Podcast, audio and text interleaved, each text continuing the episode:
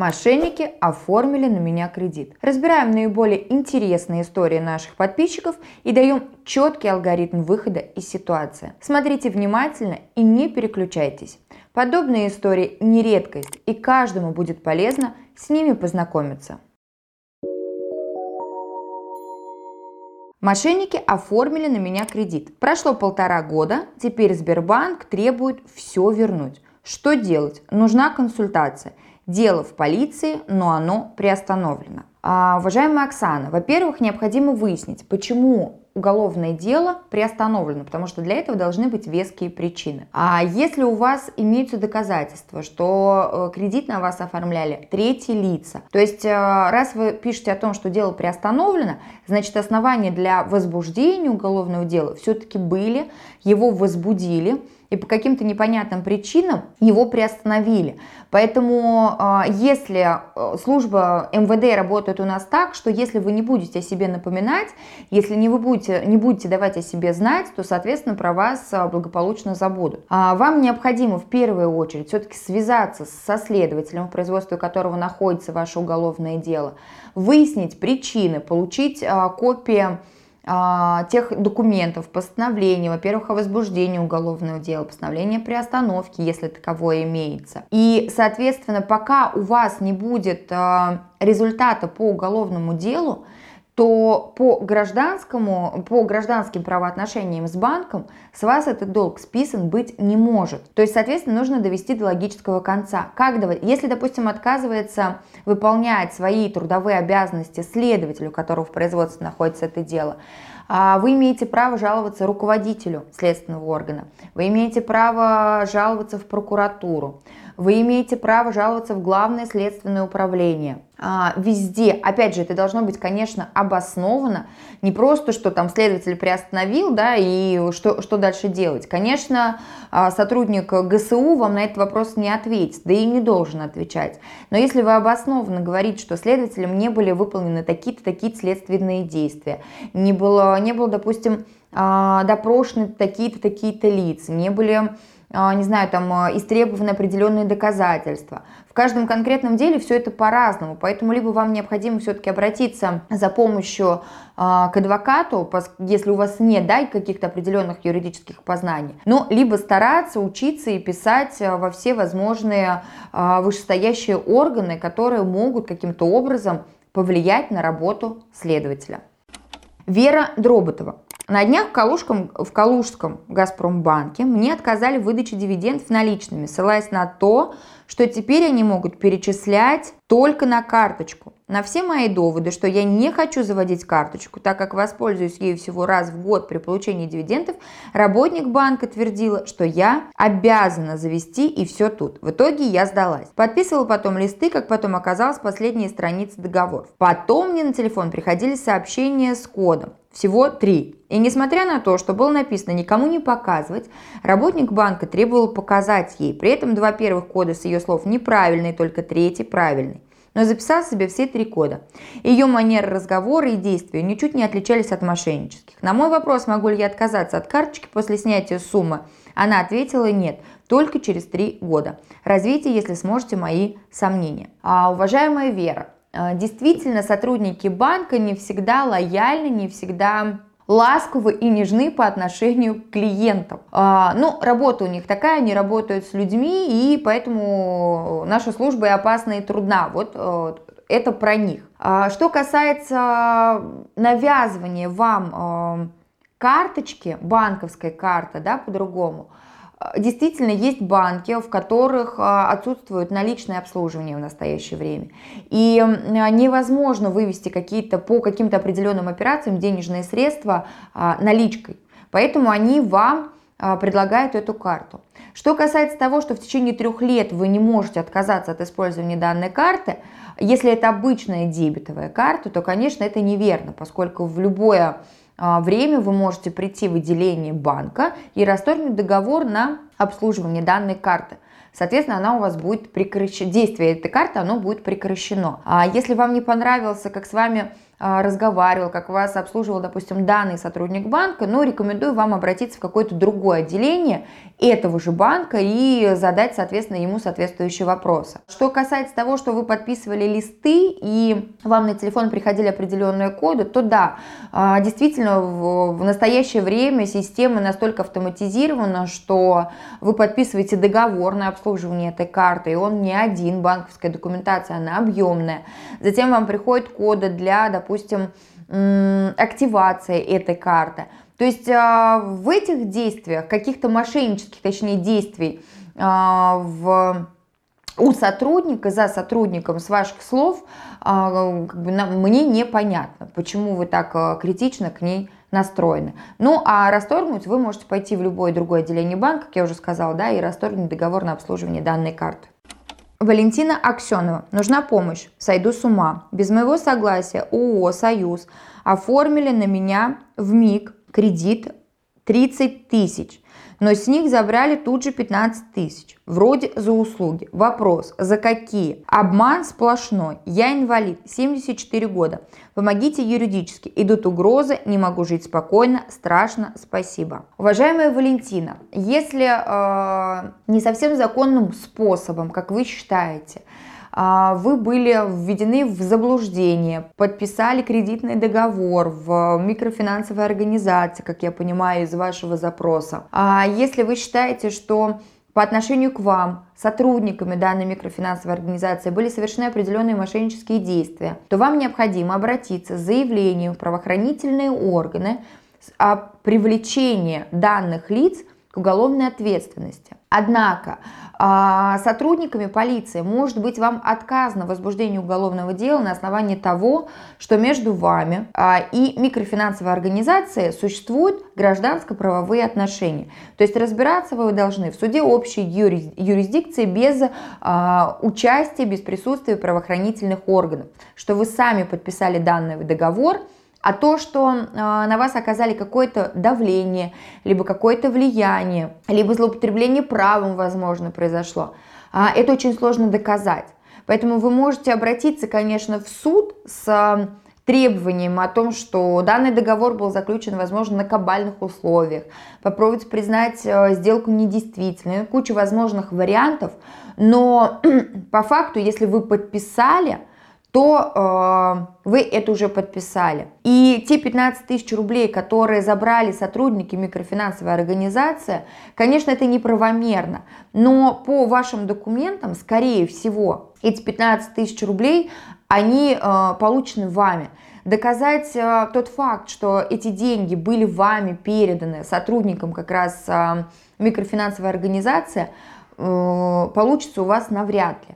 Но то, что к вам поступают какие-либо угрозы, я так понимаю о том, что вы в срок не выплачиваете данные денежные обязательства, а, то вот здесь непременно нужно обращаться в правоохранительные органы и просить привлечь уже лиц а, к ответственности за, какой за угрозы, которые они вам высказывают, за предъявление каких-либо требований, угроз, возможно, жизни и здоровью у вас. Я не совсем понимаю, как выглядят их угрозы, что именно – а, представляют они собой. Но в любом случае, я думаю, что если вы придете в правоохранительные органы, то вам помогут там и составить заявление, и, соответственно, помогут разобраться в данном деле.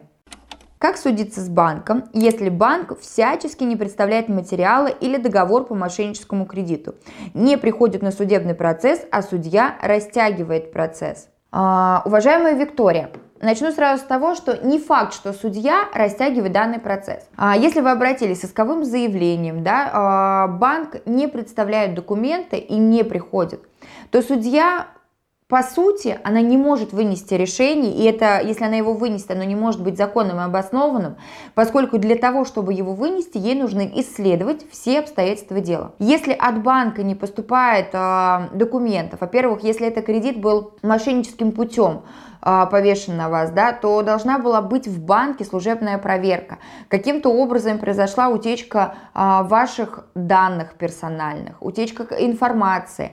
И а, пока суд не получит, допустим, результатов этой служебной проверки, была ли такая проверка, каким образом в банке все это происходит, то она просто-напросто не может вынести решение. Но у суда есть возможность, если лицо уклоняется, но без а, лица, соответственно, не может быть а, рассмотрен, рассмотрено дело, да, у нас есть такая а, процедура, как привод.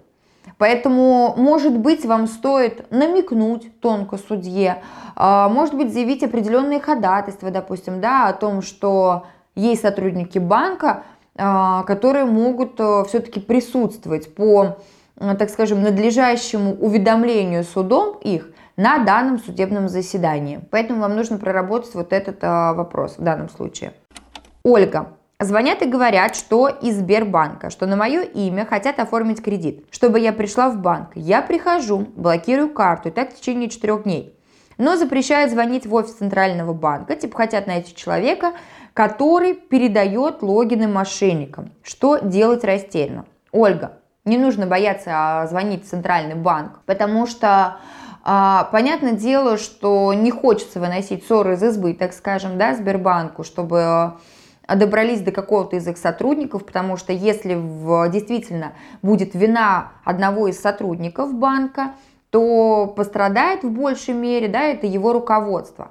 Но а, вы не обязаны банку, если вы хотите дальнейшего разрешения своего дела, соответственно, восстановления каких-то своих прав, защиты своих прав и интересов, то вам непременно не нужно даже не звонить в Центробанк. Вам нужно обращаться письменно, написать, а, а, так скажем, претензию, письмо, объяснение, пояснение, как угодно можете на самом деле называть. Здесь нет определенной а, выработанной какой-то формы этого заявления но с полным изложением сути дела, что тогда-то, тогда-то был заключен договор тем-то, тем-то при таких-то обстоятельствах.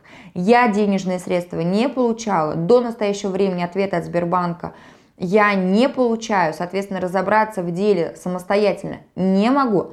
Прошу провести проверку по моему заявлению и привлечь виновных лиц к ответственности. Магира Галицкая. Добрый вечер. У меня такая ситуация. Только в 2014 году были украдены документы. Об этом я узнала год назад, что на меня были оформлены 4 кредита.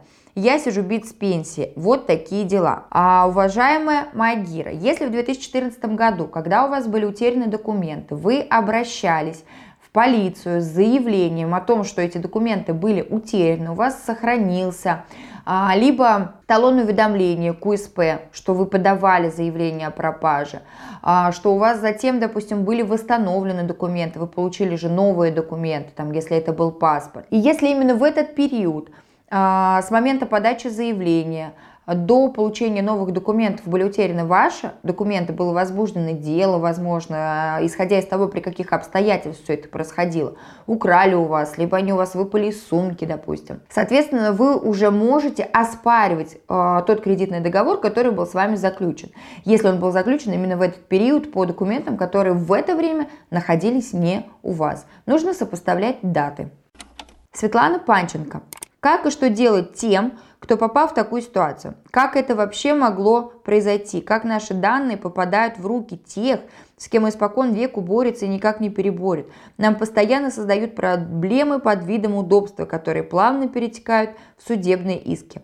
Лучший вариант – хранить деньги в чулке. Уважаемая Светлана, а, возможно, вы правы на самом деле, что лучший вариант хранить деньги в чулке, но никто не застрахован от того, что к данному чулку также может подобраться вор.